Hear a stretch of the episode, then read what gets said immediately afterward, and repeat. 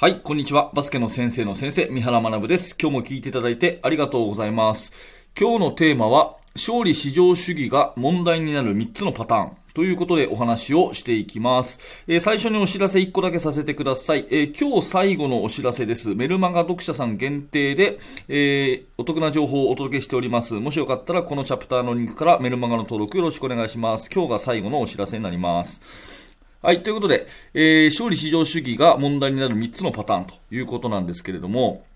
まずですね、昨日の放送ね、あのー、スポーツの価値は何だろうかっていう話で、勝利にこだわることですよ。スポーツの価値っていうのは、勝利にこだわるところから全てが始まりますよっていう放送を昨日したんですね。で、これが大変好評でして、あ、こういったお話っていうのは、あのー、まあ、ニーズがあるんだなということを感じて、まあ、今日はその続編みたいなね、えー、話をしていきます。昨日のお話だとね、えー、スポーツの最大の価値っていうのは、勝利を目指して、ね、何の保証もないけれども、ひたすら可能性を信じて努力することと。その努力の過程が人間を成長させますよっていう、そんなお話です。よかったらそれも聞いてください。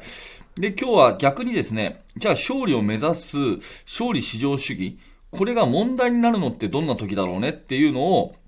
まあ言語化していきたいんですね。まあ勝ちを目指して成長するっていうのがスポーツのあの、最大の価値であるんであったら、この勝利至上主義っていうのはいいことなはずですよね。だけれども、いわゆる勝利至上主義っていうと、なんかこうネガティブっていうか悪いイメージあるじゃないですか。じゃあこの両者の差は何なんだろうか。ね、この差が分かると、まあ私たち指導者はそれを気をつけながら、本来のスポーツの価値を高めることができると思うので、非常にま重要な考えになるんじゃないかなと思います。で、具体的に3つ、私がね、えー、これをやると勝利至上主義が悪者になるなと思う3つのお話をしますが、まず1つ目は、勝ち以外から何も学ばない。ね、勝った試合以外から何も学ばないというのが1つ目。で、2つ目は、レギュラーを作らずに、あ、えー、ごめんなさい。チームを作らずに、レギュラーを作ろうとする。チームを作らずに、レギュラーを作ろうとする。これ二つ目ですね。で、三つ目は、選手より指導者、保護者が喜ぶ。選手より指導者、保護者が喜ぶ。まあ、この三つが、あのー、良くないパターンなのかなというふうに私は経験上思います。えー、詳しく、えー、お話ししますね。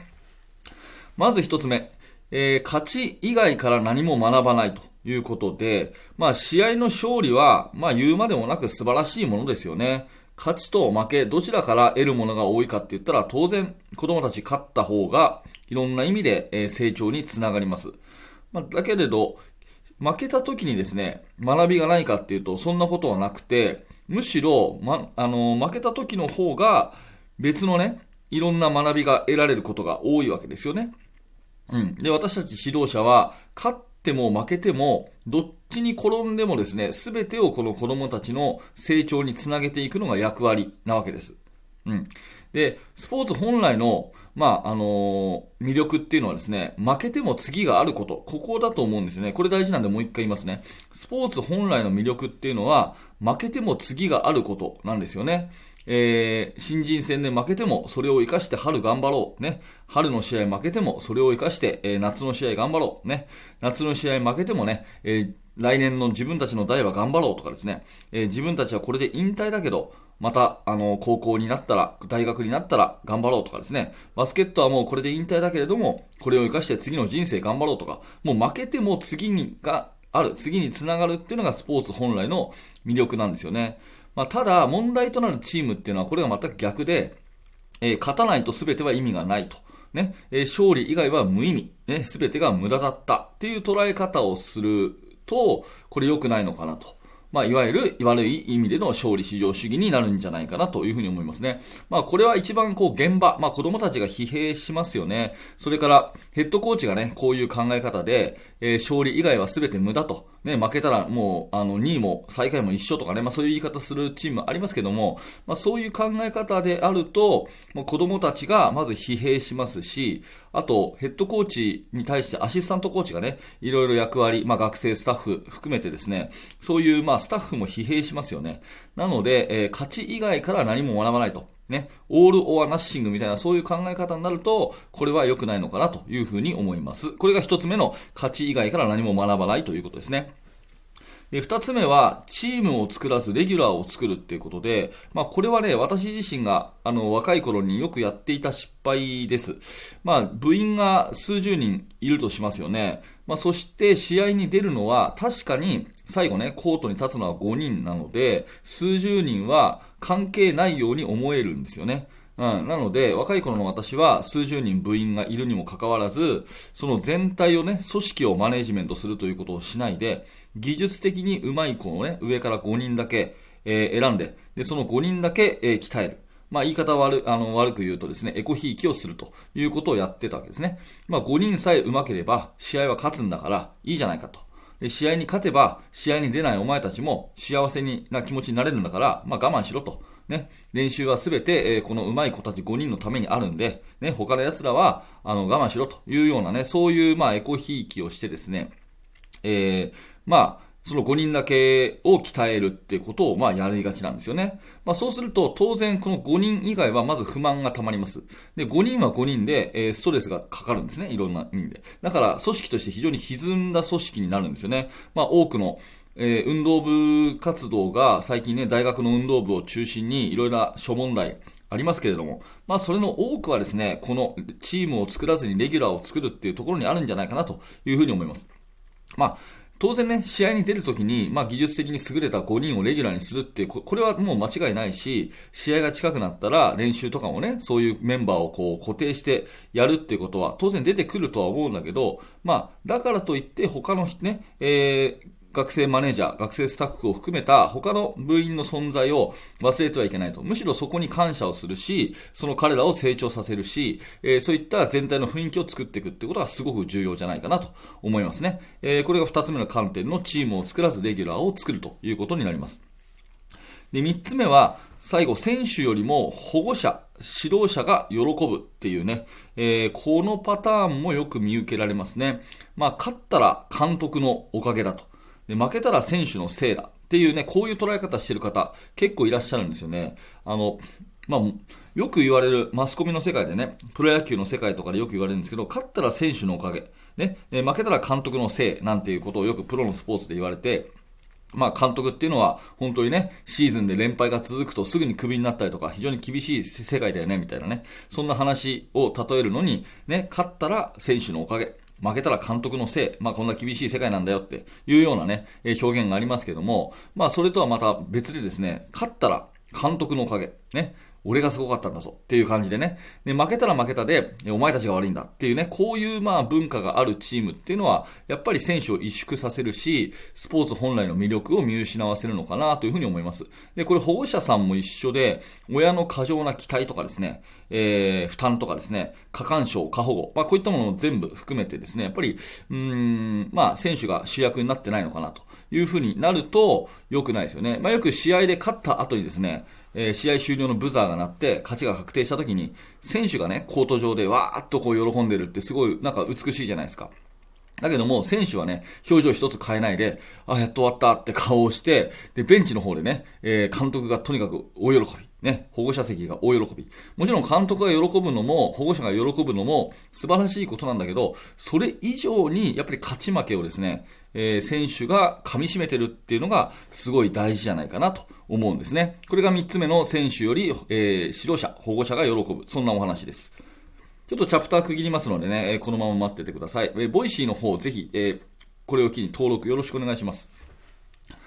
はい。ということでですね、えー、3つの話をしてきましたけれども、じゃあ、逆にいいチームって何かっていうと、この逆をいけばいいんですよね。いいチームっていうのは私が思うに全員が主役のチームですね。えー、夢のようなビジョンがあって、えー、で、そのビジョンを達成するね、具体的な達成方針があって、チーム全員に役割分担がある。まあ、こういうチーム、全員が主役のね、チームってすごくいいのかなと。で、これってもう全部指導者のヘッドコーチの器によるんですよね。はい。で、勝っても負けても選手の成長につなげていく。うん、こういうコーチングのことをプレイヤーズセンタードコーチング。ね。プレイヤーズセンタードコーチング。選手の成長をとにかく真ん中に置きましょうと。物事の最優先事項に置きましょうっていうのをプレイヤーズセンタードコーチングって言うんですけど、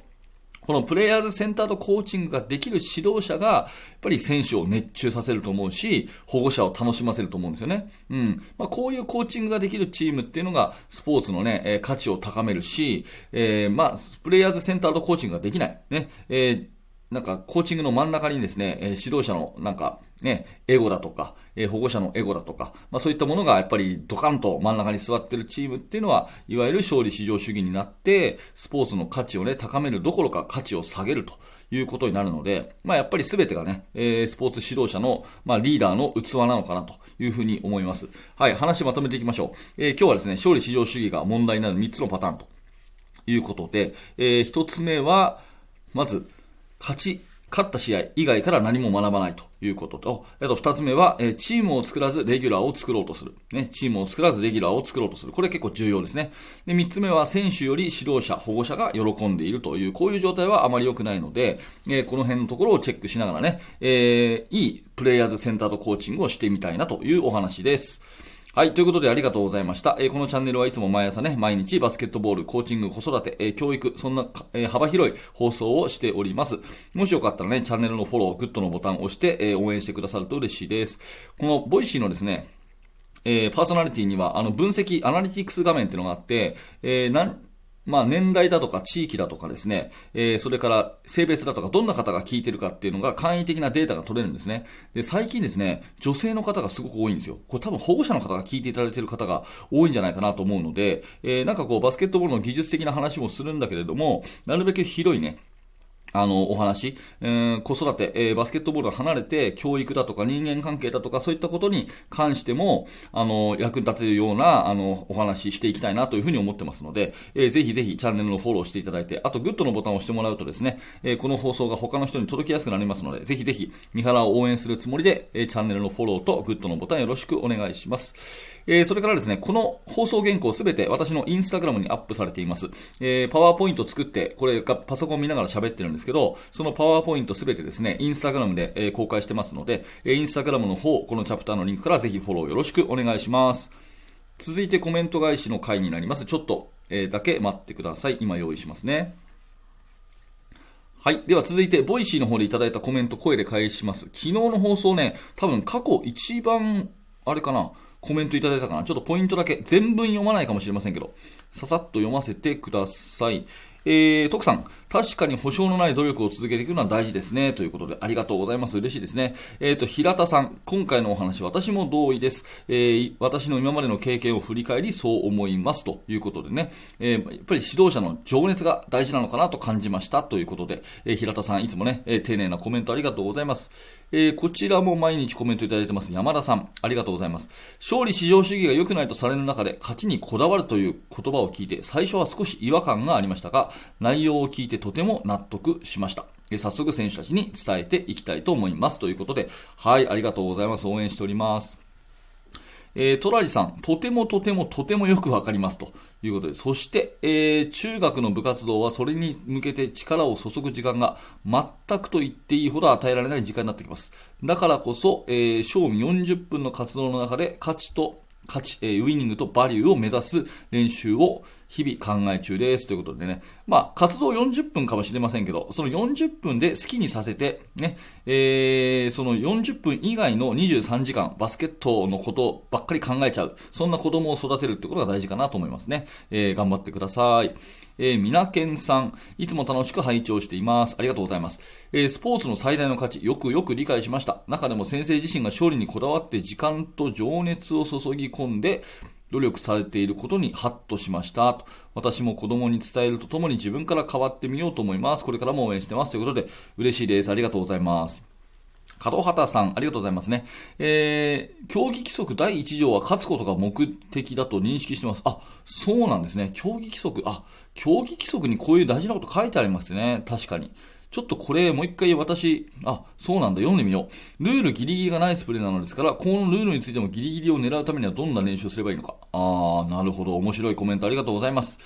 えー、最後、ニッシーさんですね。勝利至上主義になってはいけないが本気で勝利を目指す。私もよく考えさせられるテーマです。えー、特に勝利が続いている時や上を目指せる代こそ難しいですということで、えー、三原先生が先日言われていた言葉、勝利を目指してそのために必要なことを身につけさせるのが育成と、まさにその通りだと思いますということでありがとうございます。きっとね、西井さん今日の放送も聞いていただいていると思うので、えー、ぜひぜひ、あのー、ね、いろんな言葉を噛み締めながらまたコメントよろしくお願いします。はい。ということで、えー、今日の合わせて聞きたいは、もう昨日の放送ね、えー、スポーツの価値は、あのー保証のない努力という放送。これ、え結構ヒット回だったので、えー、ぜひぜひこれも合わせて聞いてみてください。このチャプターのリンクからよろしくお願いします。えー、最後にお知らせをさせてください。はい。ということで、ありがとうございました。えー、最後お知らせです。冒頭お話ししたようにメルマガの登録よろしくお願いします。メルマガ登録していただくと最初の1つ目で限定の動画プレゼントしております。えー、今日中に登録していただくとですね、夜6時頃、えー、お得な情報、今日だけ、今日限定の情報、お届けしますので、え、もしよかったらメルマガ登録お願いします。え、そして、バスケの大学研究室では現在進行形で手掛けている最新のチーム作りについて、え、ほぼ毎日三原が記事を投稿しております。え、興味関心のある方は、これを機に一度、バスケの大学研究室のページに覗いてみてください。最近 YouTube メンバーシップの方で入っていただける方がすごく増えていて、多分これラジオの影響だと思うんですよね。えー、研究室の記事をラジオ感覚で聞きたい方は、えー、YouTube の方も、あの、用意してますので、そちらの方も見てみてください。はい、ということでありがとうございました。三原学でした。それではまた。